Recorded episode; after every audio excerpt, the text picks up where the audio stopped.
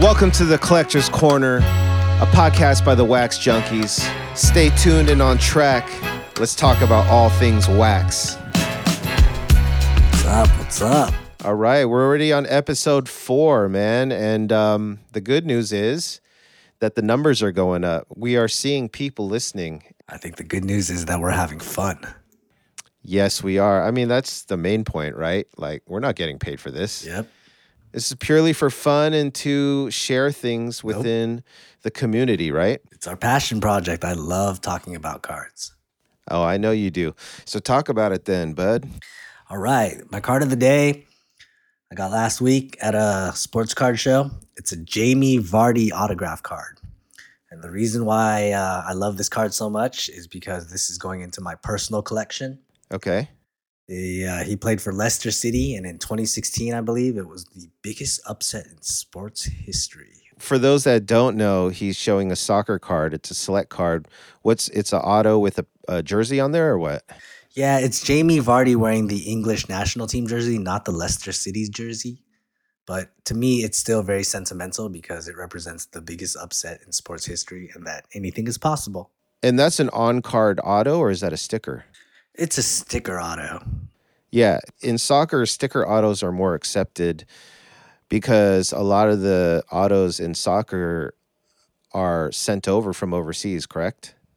Yeah. It's probably very difficult for soccer players to sign because you're right. They have to send them over to America. It's probably a lot of logistic work going yeah, on. Yeah, a lot of logistics.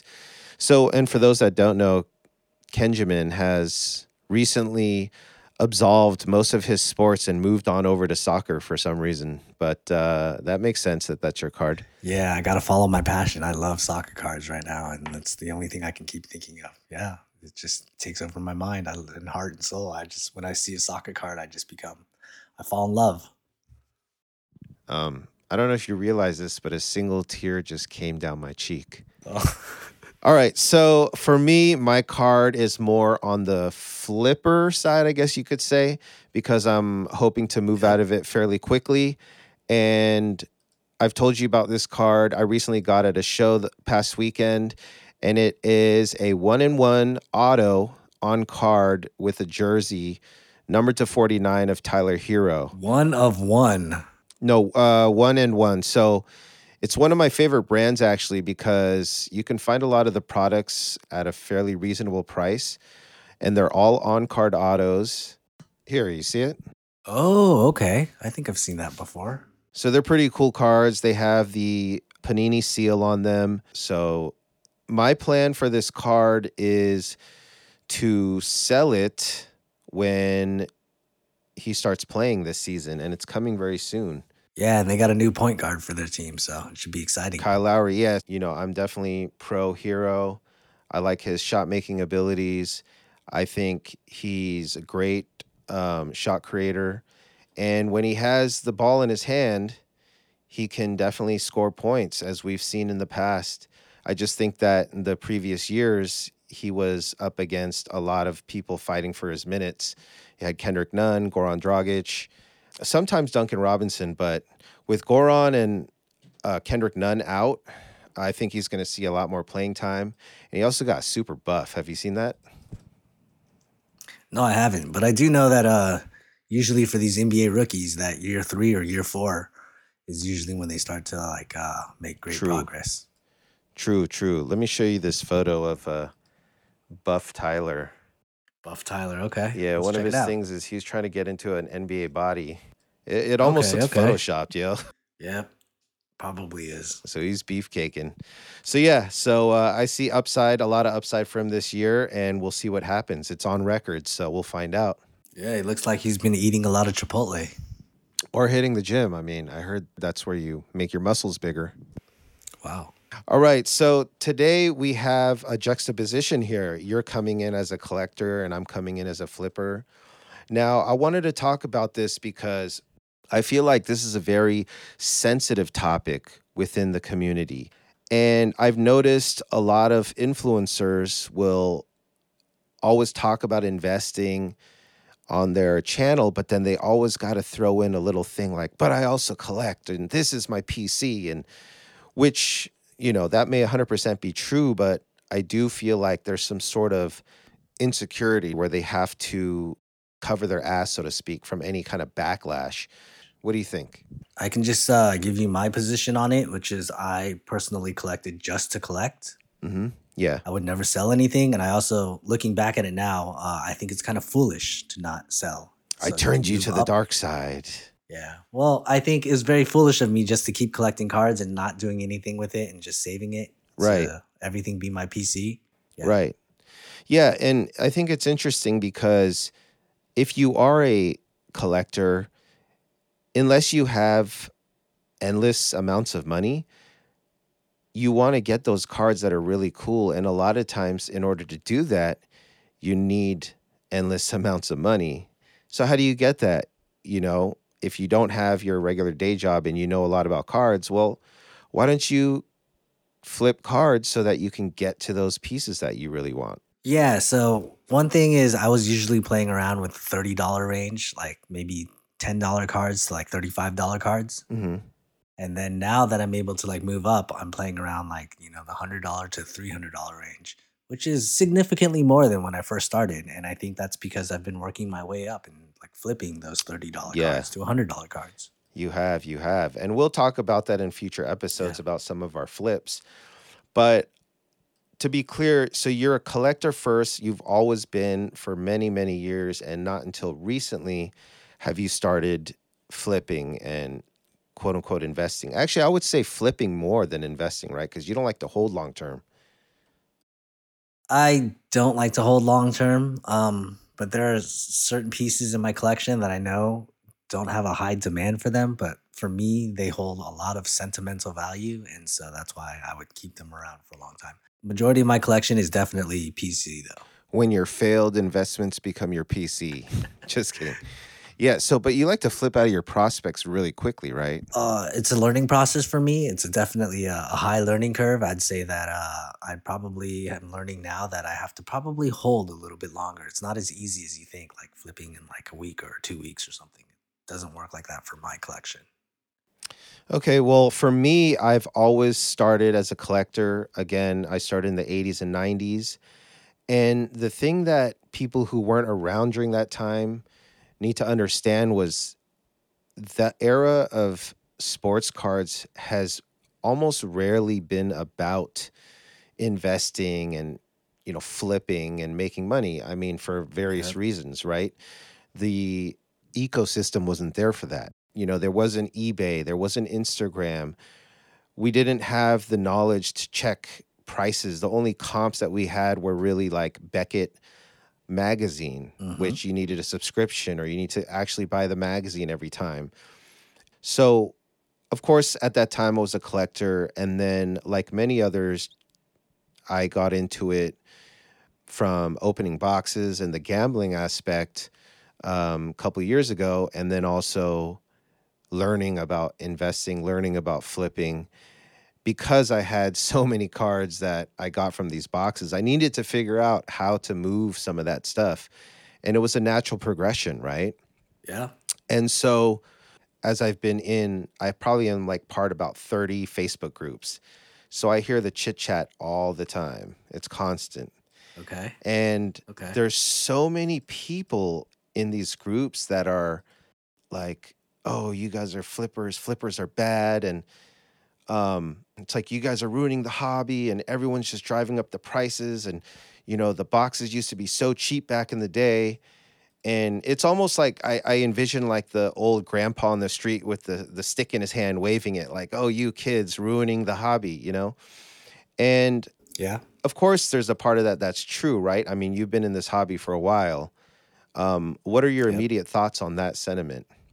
My immediate thoughts are that I can't appease everybody. I think flippers are also good for the hobby because they draw attention to the hobby. They also grow the market. They That's also true. Grow the hobby. Mm-hmm.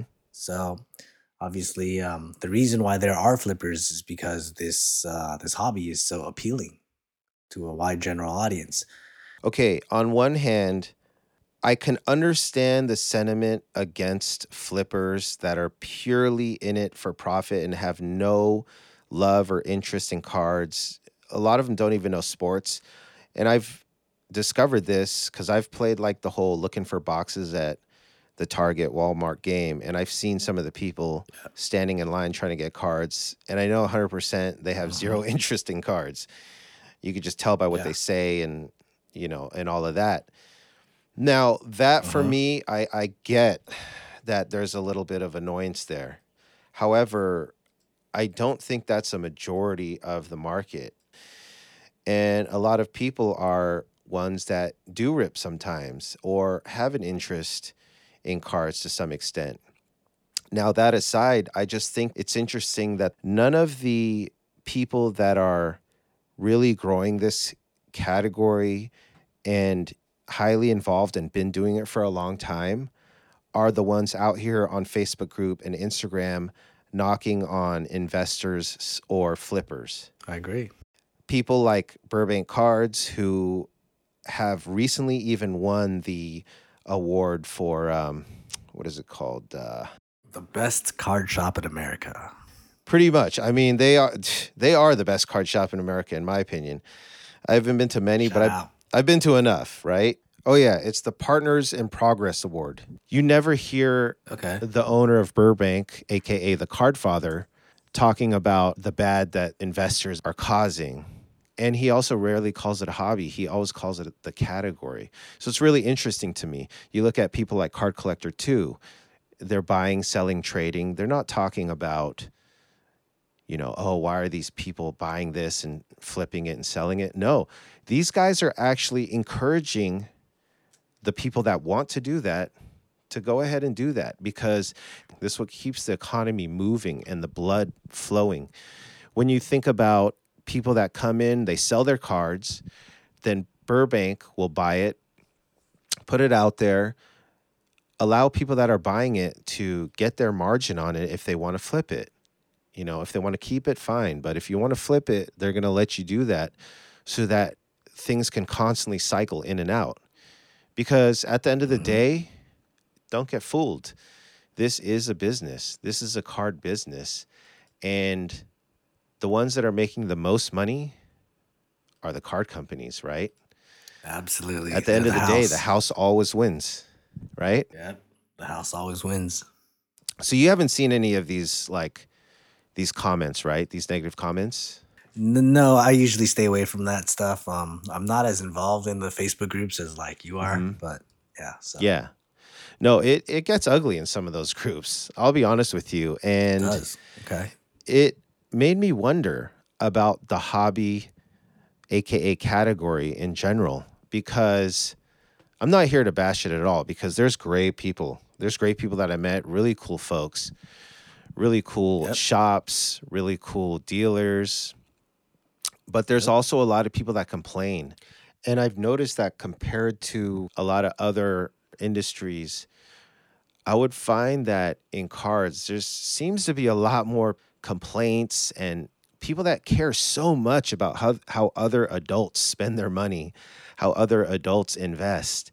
It's like, oh, you shouldn't be doing this. Oh, why are you investing in these young guys? Why are you doing this? And it's just so interesting how much people, how judgmental people are. And I've noticed a lot. And I think that, I don't know, I have my theories. Perhaps it's because in sports, typically, there is a lot of ego involved, right? Mm-hmm. What do you think? I personally think uh, the judgmental aspect of it, I think that's because they're behind a keyboard. I feel like if we're meeting them in person or at a card show, they're not as critical. They're a lot kinder and nicer and friendlier. Good point. But when Good they're point. behind a keyboard and they're anonymous, they can just say whatever they want. And, you know, uh, I think the worst of people and their personalities come out when they're behind a keyboard and anonymous. Yeah, or their true feelings. But no, that's a good point. That is a good point. I was just thinking also about, because I collect records as well, and I've collected records for a long time, music, vinyl. And in that community, it's very common to buy and sell. There's a economy for that. There's a, a website, and obviously people use eBay. But you never really see the kind of things that people talk about with sports. You never see like the judgments, the criticisms, the why are you selling this for so much higher? when it should be this. It's quite interesting that it doesn't really exist as much in that world, where in sports cards, I've noticed a lot of people in the Facebook groups, they're always, uh, not not everybody, but I've seen a lot of comments to posts of people trying to resell boxes or cards and basically expecting them to sell it to them at like the retail cost, like no markup. And I don't understand that at yeah. all. Like that like blows my mind. Like how can you expect somebody on a secondary market to just give it to you at what they paid for? So I just don't know in what other industry that exists. All right, let me ask you a question. Do they expect you to sell it to them at cost in person when you meet them at a show? Sometimes. Sometimes, really? yeah. I mean, okay. you know, obviously there's a lot of people that it's wheeling and dealing, it's negotiating. I get it. You know, people want a good deal. I want a good deal, you know, but okay. when it comes to like, for example, reselling a box, a retail product, I'm not going to go and expect someone to sell it to me at the price that they paid for it if the market is saying that it's double. You know what I mean? Like I'll be happy if they do, but I'm not expecting that. And that's what a lot of people I see yeah.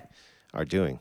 Yeah, you can't expect them to have the same outlook and expectations that you have personally, right? Yeah. They might have their expectations or their desires or requests that may be completely outrageous. But again, you can't expect them to have the same outlook and perspective that you have, right? Right. And I think this sort yeah. of sort of elitism that I see associated with those who collect, quote unquote, yeah, it's great that you collect, do whatever you want to do, but that doesn't make you better than someone that's an investor. The people that are mm. the best in this category are the ones that are involved in the community, educating friends, family, kids, growing the category, showing others that this isn't just a silly, childish hobby for grownups. This is something bigger than that. Yeah. And I think that's what actually will make you better or elite person in this category, I'd say. It's not just because you're a collector. Yeah. You know, I do val- I see mm-hmm. the value in collectors because that does drive the the market quite a bit, right? But yeah. at the end of the day, it's about expanding and growing the passion or hobby. No, category. I'm trying to refrain from saying hobby because okay. Okay, I got a hot take here. Mm, okay. The card category is not a hobby. Mm. Sports cards is no longer just a hobby. Nope. You can call it a hobby, but I think that it's more than a hobby now. Because if we go back to where it used to be, the olden ways was you just merely collected and traded. But now there's a whole aspect of it that has changed, turned it into investing, into flipping, into making money. And a lot of people enter this hobby with that expectation or with that interest, rather. Like you have kids now that are coming in and that are very savvy about investing and flipping and and collecting as well. Yeah, I want to add in there that I think growing the hobby, though, and keeping it as a hobby is really important. Like if you check out video games like N B A two K, you can buy packs with stats on them, right? Or you can right. buy Madden Ultimate Team Football or FIFA Ultimate Team. Mm-hmm. You can also buy packs in there. And so Topps has this thing called soccer match attacks. Do you know about those cards? Oh, yeah. Have, like, stats. Yeah, I know match attacks. And they're pretty affordable, right? And I think those are those type of products are very good for growing the hobby because it allows kids to enter the hobby and experience Absolutely. What we had to experience. We got to experience when we were kids, you know? Absolutely. But if the kids want to come in there to flip or to invest, there shouldn't be any knock against that. That's what I'm saying. Yeah, because there are autos in those match attacks. And if a kid pulls an auto of a match attack yeah. guy that he doesn't particularly like and he wants somebody younger, why not flip the guy? Yeah. For and a card that you want, right? And if we zoom out and look at the bigger picture, this might blow yeah. some people's minds if they haven't thought about this. But if you think yeah. about it, a lot of the people that are driving this market are actually, yeah. in essence, flippers. You look at local hobby shops who are very esteemed, as they should be because they're the face of the hobby. In essence, they are flippers. They are buying product, whether it's used from other collectors, and then they're putting out in their showcases and selling it for more as soon as they get it. Or they're buying boxes or getting boxes from distributors, and they're putting it on the shelves and marking it up. And a lot of the owners of these shops do not have a P C. Again, it's not a bad thing. Yeah. But these shops and the card companies are the ones making the most money. Okay, I agree. But I think these card shops kind of take the place of Costco. They're buying all these cards in bulk, so they yeah. get a better price. And for us as the consumer, we get a better price, essentially, from buying from an online retailer. When we go to Costco, we can get it for cheaper. Well, the only shop that I've seen doing that is Burbank Cards. I'll be frank with you. I've never walked into a hobby shop and yeah. and said, uh-huh. you know, unless it's some like raw card that the owner had no idea about. I never really walked in and saw a P S A ten card and said, it's like a great, amazing deal. When has that ever happened outside of Burbank Cards? For me personally, at the Nationals. Yeah, but that's not a card shop, though. Those are dealers, right?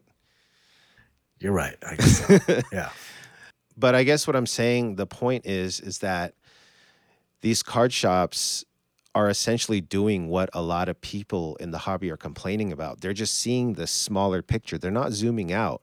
And I've even heard people in my groups talk about, you know, the only way to fix this problem of flippers is the company should make the profit.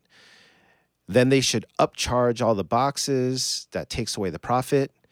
It'll remove the flipper aspect of it, because more boxes will be on the shelves at the prices you're paying for f- paying flippers for it. But I don't think that's the solution. Uh, I agree with you. I don't think that's the solution as well. Um, I think the flippers will always be there. I think what they're expressing is that if a box of select mega blasters costs like twenty-five bucks or thirty bucks, and the cheapest that I can find it for is ninety-five dollars, that's pretty frustrating to me. To think that I have to pay ninety-five dollars for a product that they got for thirty dollars, because I yeah. know their cost. So I understand their sentiment, because now I cannot afford to buy a box of select basketball without paying three times what it is at M S R P. Right. But isn't that essentially what the distributor and the shops are doing? The distributors and shops are getting it at a much cheaper price, and they're flipping it for double the price. Yeah, I understand that. So that's just market value, right? That's just what the market value is. Yeah. If the Target or whatever distributor sells it for ninety dollars, I'm pretty sure Flipper will sell it for two hundred dollars. And I'll yeah. have to pay two hundred dollars for a box. So I would not agree with that. Yeah.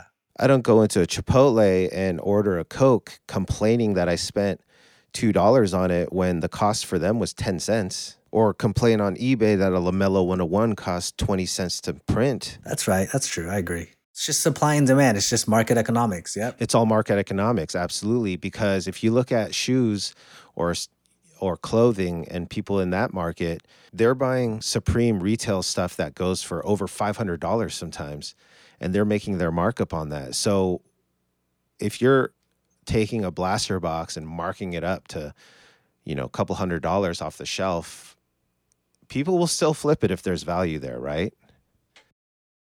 I agree. Uh, th- I think another frustrating part of it is, like, you know, eight years ago, if I walked into a Target, I could buy a box of basketball packs. I yes. could find it there. It would be there. Absolutely. The shelves would not be empty, right? And today, like, the market's changed. If I walk into a Target, I'm not. I'm going to see the shelves empty, and it's kind of disappointing and frustrating. I think that's the main thing. Yeah, it's the frustration, and I see that in a lot of industries, just like with records and being around people that love music. I've been into these record shops and I hear the old guys, and they always say the same thing. It's like, music was not like it used to be, you know? And it's yeah. the the same thing probably with sports, you know? It's in every industry, and they're always like, oh, it's not like it used to be, which may or may not be true, but it's just interesting how that sentiment always carries over. And I do, yeah, I do think it's probably pent-up frustration, people expressing themselves. Um, but I do think sometimes it goes too extreme, and people are saying things that don't make sense a lot of times. Because when you zoom out and you look at the bigger picture, there's a lot of hypocrisy and a lot of contradictions there. And so the, I want to go back to the definition of a hobby. A hobby is an activity or interest pursued for pleasure or relaxation, and not as a main occupation. This is the Merriam-Webster definition. So by that definition, can we both agree uh-huh. that trading cards, sports cards, is not any longer purely a hobby. It may be for some, but the industry as a whole is not a hobby. It's a category. Uh, I don't want to argue semantics. I think that it's not as easy of a hobby to enter into as a kid. Like when we were kids, I'd go to like Safeway, for instance, or the grocery store, and I'd be able yeah. to find a box of baseball cards or even a pack. Mm-hmm. But that's not currently the case in today's times. And and uh, I guess the, the barrier to entry is higher. How about that? But if you're a kid and you just want to rip, you know there's a lot of cheap packs that you could find. Prism Draft, always sitting on the shelves, Match Attacks, Topps. Um, unless you're trying to pull like a three hundred dollars card out of something, then we're back at square one where we're talking about money. And in fact, I'm glad you brought that up, because this is going to segue into our next episode where we're going to eventually talk about some of the things that Fanatics can do. For those that don't know, Fanatics has now taken over the licenses for the M L B, N B A, N F L. But we're going to talk about the things that they can do to help this category grow and improve. Yeah, I guess maybe things that we'd like to see changed. I I prefer like things that I would like to see changed. Whether they do it or not is up to them. But I think their their general interest is aligned with ours in that they want to see the hobby grow. Yes. Yeah, absolutely. So, I mean, because yeah. at the end of the day, they're not stupid. This is a business, but we are just consumers yep. of it. And that's another thing. When when we go back to the sentiment that the company should make the profit, it's quite interesting, because why should the biggest fish in the pond be the one that deserves all the profit? Don't you think the small fish, the ones that are also involved in this category, the random YouTube guy that has his vlog that's buying and selling and showing you how it works, don't you think those guys should also be making profit as well? I mean, that's how this ecosystem works, right? Well, I guess maybe the ecosystem is that, you know, the companies like Topps, Panini, they should be making the bulk majority of the profit. And the more profit they make, the bigger the pie is. True, true. So you're saying that that's better for the hobby then? I don't necessarily know if it's better or worse for the hobby. Uh, I think that I think that uh, if they don't take care of us little fish, then we might start to leave the hobby. Yeah, and just like the Cardfather always explains, for this ecosystem to work, everybody has yeah. to be working in a song and dance together. The yeah. card company needs to make money, the distributors need to make money, the shops need to make money, and the guys that are buying the cards, they need to be happy about their purchases, whether they're collecting or they're uh, whether they're collecting or whether they're flipping for profit and trying to buy more cards. That's what keeps everything yep. circulating. Yep. I agree. So with that being said, I just want to challenge people to not be afraid to say that you're here just flipping and investing. I understand if you're the guy that's a flipper asking, hey, is this box good to buy? Should I buy this so that I can make money off it? Yo, that's tacky, and I'm not into that. But if you are someone that does have a bit of interest in cards, don't be afraid to talk about your investments. Don't be afraid to say that, you know, you don't have this amazing P C, or that's all you do is P C. That's all I want to challenge. Let's say like you're introducing your friend to the hobby. Yeah. Right? And your friend knows nothing about the hobby. Mm-hmm. I think one of the best ways to grab your friend's attention is to tell them, hey, you can make money off this. one hundred percent. Flip this. one hundred percent. Yeah. That's a probably a nice way to introduce them into this hobby, right? Like this yeah. can actually make you money. Right. And the ones that end up staying typically yeah. end up becoming collectors too, in a in a sense, because you have to have a yep. passion for this stuff. It, there's such a high learning curve with cards. It's not an easy thing to really get into and figure out. Like, you have to have interest in sports. And at the end of the day, yes, you're right. It's like, remember in churches, they would have the basketball courts for people to come in and play so that they can eventually introduce you to uh, a church or a small group, right? Yep. Or they, yep. they have the free food or whatever to, to lure you in, you know? Yeah, so I guess one way to introduce them to the hobby is by telling them, hey, you can make money off flipping cards. Nothing wrong with no. that until proven otherwise. So, hey, if you guys have any yeah. comments or questions, feel free to hit us on the Instagram at the Wax Junkies. We just want to keep it raw on here. You know, we want to talk about our opinions unfiltered. Yeah, and I think we also want to we also want to tell them that, like, we respect their opinions, but we just have our own opinions on this issue as well. Of course, right? yeah. Yeah. Opinions are like assholes. Everyone has one. And here's ours. You nasty mother. That's funny. Yeah. All right, guys. Take care. You have a good day. Bye.